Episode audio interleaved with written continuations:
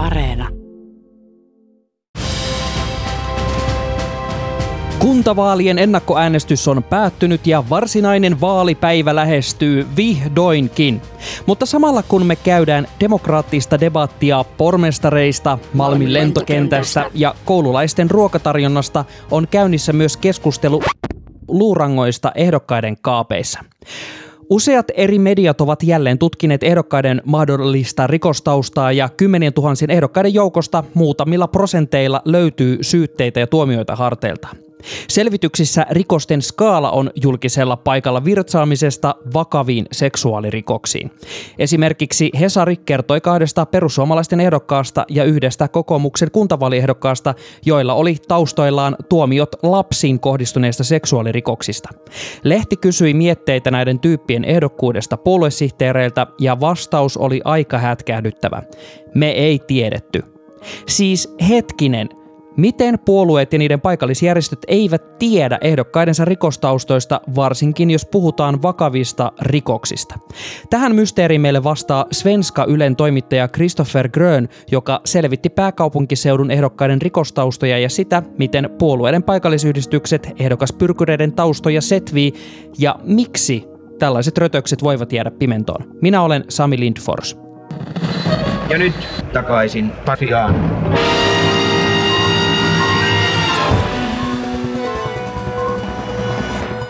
Tervetuloa takaisin Pasilan podcastiin Svenska Ylen toimittaja Christopher Grön. Terve. Tota, Christopher, sä selvitit pääkaupunkiseudulla ehdokkaiden rikostaustoja ja teet siitä juttuja Svenska Ylelle. Millaisia tapauksia sulla tuli vastaan? No Ainakin aluksi voin sanoa, että en ole löytänyt mitään kovin vakavaa. Eli vakavimmat tuomiot koski pahoinpitelyjä talousrikoksia ja oli seitsemän kuukautta ehdollista, oli ankarin rangaistus ja yleisin rangaistus oli päiväsakkoja.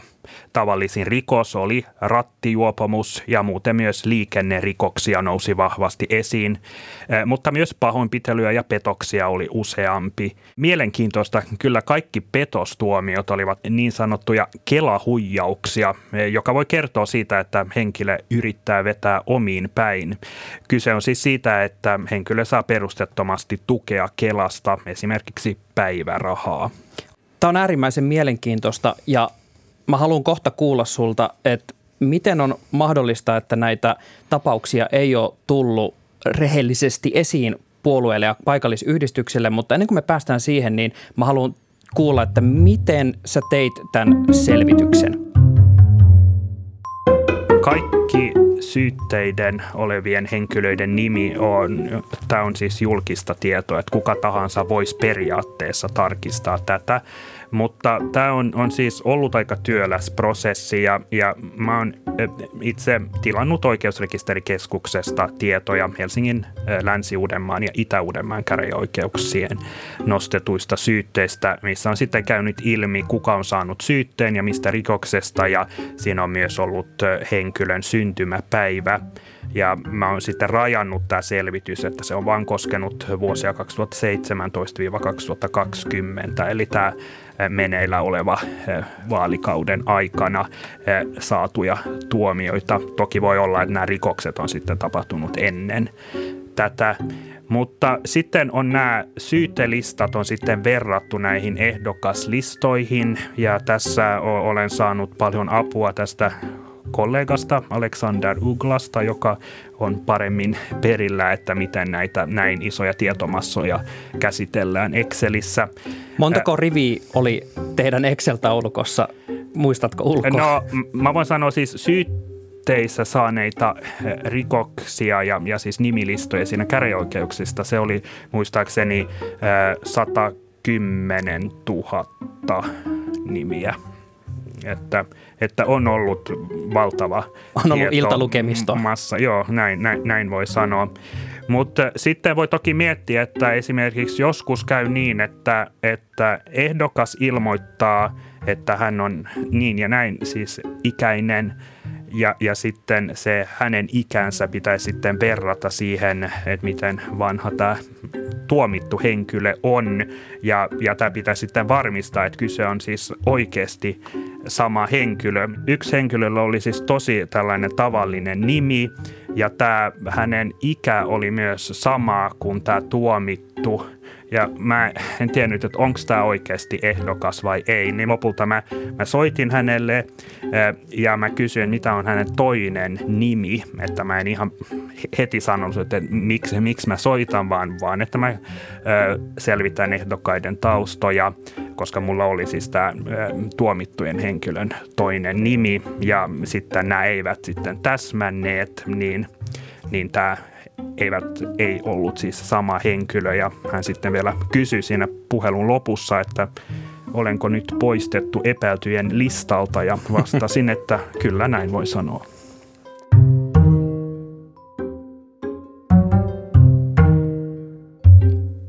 Entä sellaiset tapaukset, joissa paljastukin, että taustalla on joku rötös, jota ei ole tuotu julki? Millaisia tällaiset puhelut oli? Selvityksessä tuli esiin, että yksi perussuomalainen kirkkonummessa on tuomittu pahoinpitelyssä ja, ja tuomiossa sitten kävi ilmi, että hän on vuosien ajan tukistanut omia lapsia niin, että sattuu.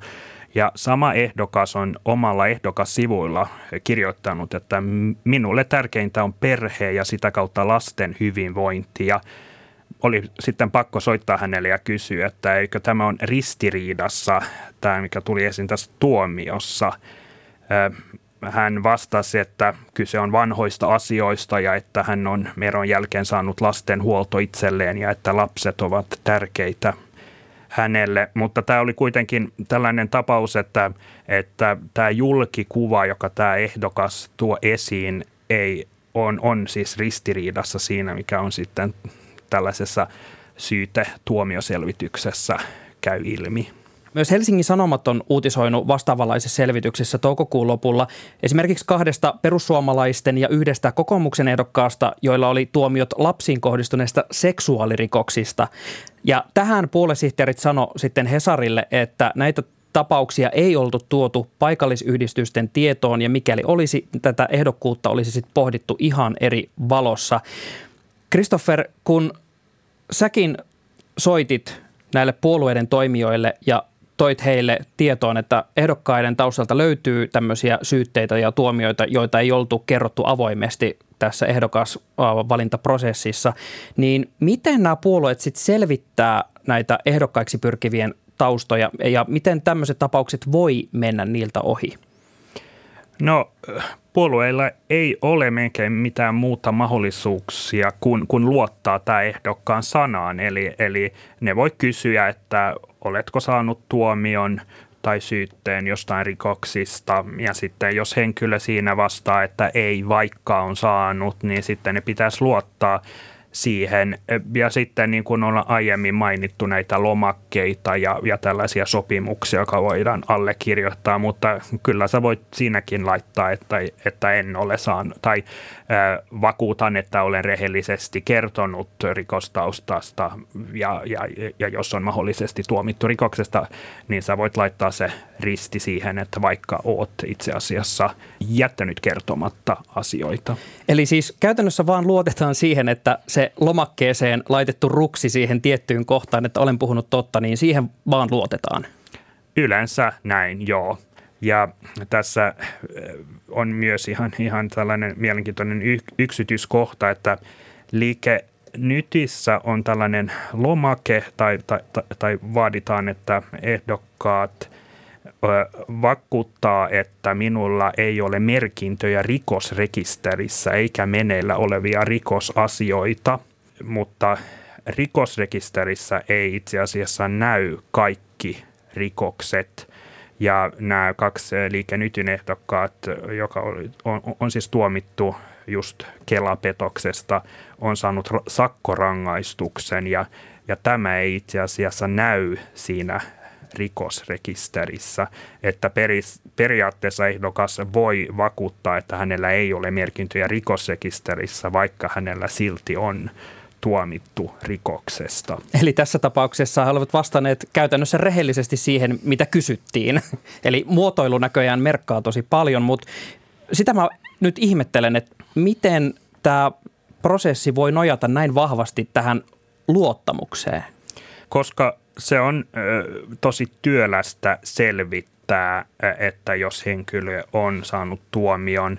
Ja on siis mahdollista periaatteessa, että puolue voi, voisi tehdä omia selvityksiä, esimerkiksi soittaa käräjäoikeuteen ja kysyä, että onko tämä niminen henkilö saanut syytteen jostakin, mutta käytännössä se vaatii tosi paljon töitä, kun yhdellä puolueella voi olla yli sata ehdokkaita ja sitten ei myöskään esimerkiksi pääkaupunkiseudulla, niin, niin henkilö on mahdollista, että hän on saanut tuomion Itä-Uudenmaan käräjäoikeudessa, mutta hän on nyt ehdokkaana Helsingissä ja jos vaan tarkistaa sitten Helsingin käräjäoikeuden kautta, että jos henkilö on saanut tuomiot, niin ne ei tule siinä sitten esiin. Ja sitten voi vielä sanoa tästä rikosrekisteristä tai rikosrekisteriotteesta. Usein myös keskustellaan ää, tässä yhteydessä, kun keskustellaan näitä ehdokkaiden saamia tuomioita, että eikö voi vaatia, että kaikki vaan näyttää se oma rikosrekisteriotteen, mutta ei voi itse asiassa, koska rikosrekisterilain mukaan Suomessa rikosrekisteriotteen voi, voi, voi saada vain neljällä perusteella – Eli jos toimii lasten kanssa, jos on johtavassa asemassa yrityksessä, joka osallistuu julkisen hankintaan, jos on menossa ulkomaille ja tarvitsee otteen siellä esitettäväksi, tai jos toimii kuvaohjelma luokittajana, eli päättää ohjelmia ja pelien ikärajoista, mutta syy ei voi olla se, että on, hen- että on ehdokas kuntavaaleissa – ja ei voi, voi siis periaatteessa tarkistaa omia tietoja, mutta silloin ei saa virallista todistusta, joka voi sitten käyttää todistuksena kolmannelle osapuolelle. Tämä ihan rikosrekisterilain mukaan. Tämä on siitä huvittavaa, että kuitenkin politiikassa vaikuttavilta odotetaan nuhteettomuutta, niin huvittavaa, että tässä yhteydessä ei ole sitten ikään kuin suotu näille poliittisille toimijoille mahdollisuutta selvittää, että onko ha, äh, ehdokkaaksi pyrkivä nuhteeton. Joo, tämä, tämä vaatisi lakimuutoksen, että, että, että näin että esimerkiksi voi vaatia tämä rikosrekisteriotteen. Palataan hetkeksi niihin puheluihin, joita sä oot soittanut näille puoluetoimijoille ja heille on tullut yllätyksenä, että ehdokkaan takaa tosiaan löytyy tämmöisiä asioita, mitkä on jätetty kertomatta tässä ehdokasprosessissa. Miten nämä puolueet sitten reagoi siihen, jos heille paljastuu ehdokkaista näitä pimitettyjä syytteitä tai tuomioita? No se riippuu vähän puolueesta ja, ja minkälaisesta rikoksesta on ollut kyse, mutta ovat usein olleet yllättyneenä ja ilmoittanut, että luottamus tähän ehdokkaaseen, jos ei nyt ole menetetty kokonaan, niin ainakin on koetuksella. Ja tämä tieto on siis usein sitten johtanut siihen, että Puolan paikallisyhdistys on mun puhelun jälkeen sitten itse ottanut yhteyttä ehdokkaaseen ja koska haluat kuulla ehdokkaan oma näkemys asiasta. Ja tiedän myös, että ainakin kaissa tapauksessa puolue on sitten päättänyt ryhtyä jo, joihinkin toimenpiteisiin. Se on siis mahdotonta poistaa henkilö puolueiden listalta, kun lista on jo lyöty lukkoon. Eli ainoa mahdollisuus tai yksi mahdollisuus on, että henkilö poistetaan vaalimainoksista, joka on sitten esimerkiksi lehdessä tai, tai netissä. Toki sitten ulkomainonnassa tuomittu ehdokas voi kuitenkin olla mukana, koska usein näitä julisteita tehdään hyvissä ajoin. Mutta RKP poisti yhden tuomitun ehdokkaan vaalimainoksesta sen jälkeen, kun tuomio tuli heidän tietoihinsa. Mm, heidän ehdokas oli ajanut autoa amfetamiini veressä ja saanut tuomion rattijuoppamuksesta ja huumausainerikoksesta. Ja toisessa tapauksessa siniset poistivat henkilön vaalimainoksesta, koska ehdokas oli saanut kaksi tuomiota pahoinpitelystä. Hän oli siis tammikuussa tänä vuonna tuomittu ehdollisen vankeuteen, kun oli kuristanut entisen tyttöystävänsä ja nämä pahoinpitelytuomiot ovat myös ristiriidassa sen kanssa, että siniset aika näkyvästi ilmoittaa vaalimainoksessa, että ovat turvallisen Helsingin puolesta ja myös heidän pormestariehdokas Helsingissä on puhunut naisiin kohdistuvasta väkivallasta, niin ei sitten sovi niin hyvin, että niillä on sitten ehdokas, joka on saanut tuomion oman tai entisen tyttöystävän kuristamisesta. Millainen kuva sulla jäi siitä, että miten nämä eri puolueet näin ylipäätään suhtautuu näiden ehdokkaiden saamiin syytteisiin ja tuomioihin? Tämä kysymys herää näistä useista selvityksistä, mitä eri mediat on tehnyt ja näistä esimerkiksi selviää, että perussuomalaisilla ehdokkailla on eri alueilla ja ihan maanlaajuisestikin selvästi eniten syytteitä saaneita ehdokkaita. Toki pitää muistaa, että syyte ei aina tarkoita tuomiota, mutta esimerkiksi Aamulehden tiistain aamuna julkaistussa selvityksessä Pirkanmaalta kerrottiin, että heillä on enemmän tällaista ruohonjuuritasolta tulevaa porukkaa, mikä ikään kuin selittää sitten tämmöisiä, että ehdokkailta löytyy enemmän tämmöisiä syytteitä taustaltaan. Miten sun puheluissa kävi ilmi tai kuulostelitko, että millä tavalla tämmöisiin suhtaudutaan eri puoluetoimistoissa tai paikallisyhdistyksissä? Kyllä ainakin kun mä kysyin asiasta, niin melkein kaikki suhtautui ihan, ihan vakavasti tähän asiaan.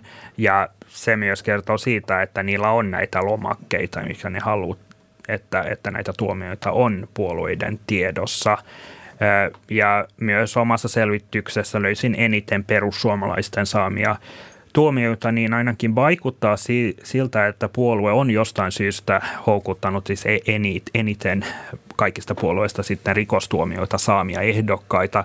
Toki pitäisi myös muistaa, että puolueella on paljon ehdokkaita, joka ei ole tuomittu rikoksesta ja, ja on enemmän ehdokkaita nyt siis tässä vaaleissa kuin esimerkiksi neljä vuotta sitten ja siis puolue on kasvanut paljon, että ehkä tämäkin voisi olla syy, syy tähän. Mutta kyllä näkyy siis puolueiden välisiä eroja, että ainakin pääkaupunkiseudulla tuli sellainen kuva, että, että vihreissä ei juuri ole tuomittuja ehdokkaita, että melkein kaikissa muissa isoissa puolueissa on kuitenkin jonkin verran. Voiko tässä jotenkin päätellä jotenkin sitä, että millä tavalla nämä puolueet suhtautuu just siinä lomakevaiheessa siihen ehdokas karsintaan, eli minkälaiset rötökset taustalta sitten niin vie sen ehdokkuuden pois. Mehän tiedetään ainoastaan nyt näistä, mitkä pompahtaa julkisuuteen, mutta tiedetäänkö me just mitään siitä, että mitä, tavallaan, miten tätä valintaa tehdään kulisseissa?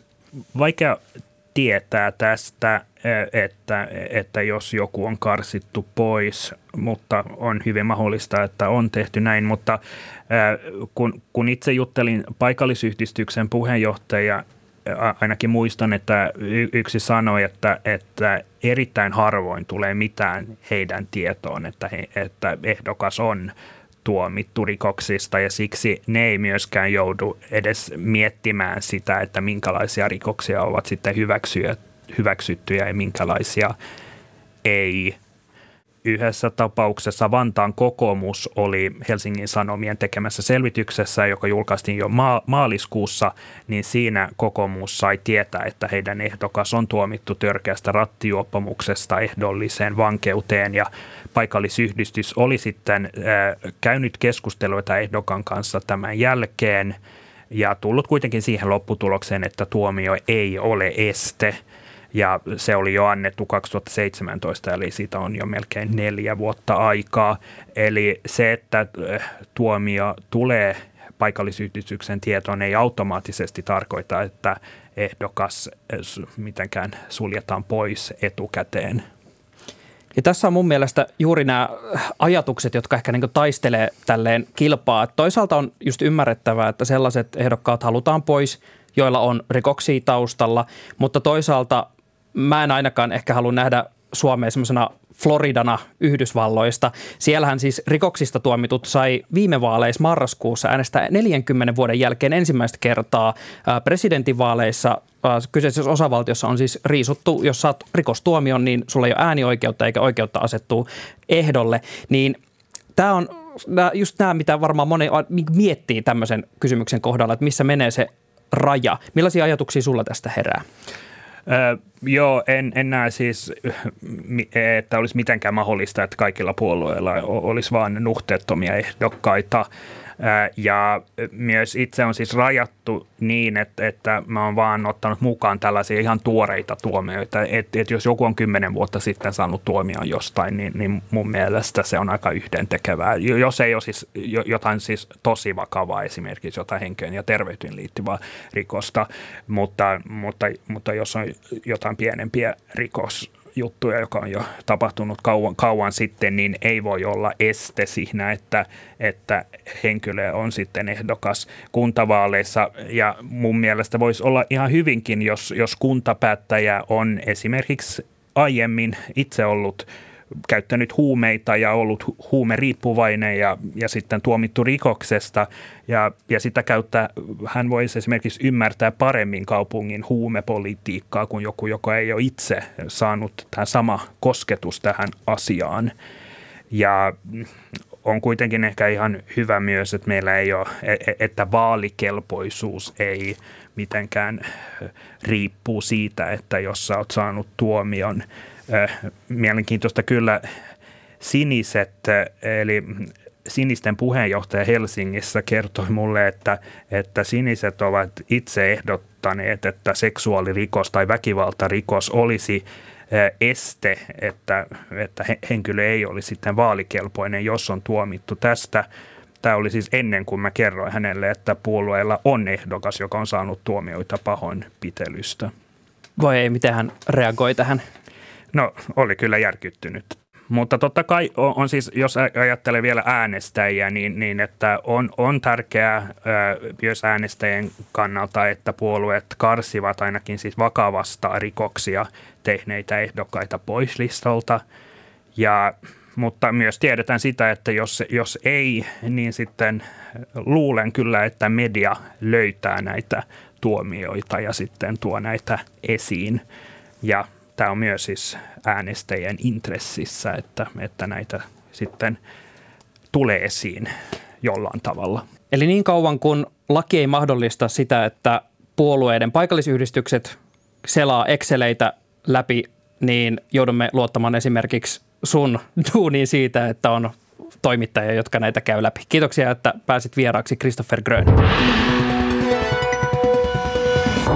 Kiitos, että kuuntelet takaisin Pasilaan podcastia. Ja hei, kimpassa kaikki on kivempaa, joten pistäthän ihmeessä suositellen kaverille kanssa, että tässä on ihan mielenkiintoinen podi, joka tarjoaa mielenkiintoista sisältöä elämään. Ja seuraa ihmeessä meidän Insta-tiliä at Yle takaisin Pasilaan. Ja mikäli suoraan kaverille suositteleminen on vähän liian jotenkin nihkeitä, niin laita vaikka siellä Instassa jakoon meidän jaksoja ja muista täkätä meidät at Yle takaisin Pasilaan. Se on niin arvostettavaa toimintaa, että täältä tulee sulle tämmöinen kesäinen yläläpy sieltä just sulle.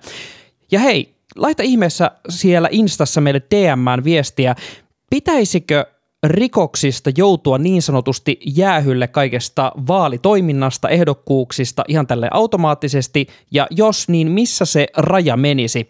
Vai pitäisikö kaikkien saada asettua ehdolle, mutta sitten pitäisi jollain tavalla varmistaa, että kaikkien taustat sitten tuodaan oikeasti julki. Kerro meille, mitä mietteitä sulla herää, laita DM ja palataan, moro! Hyvät kuuntelijat, minkä opimme tästä?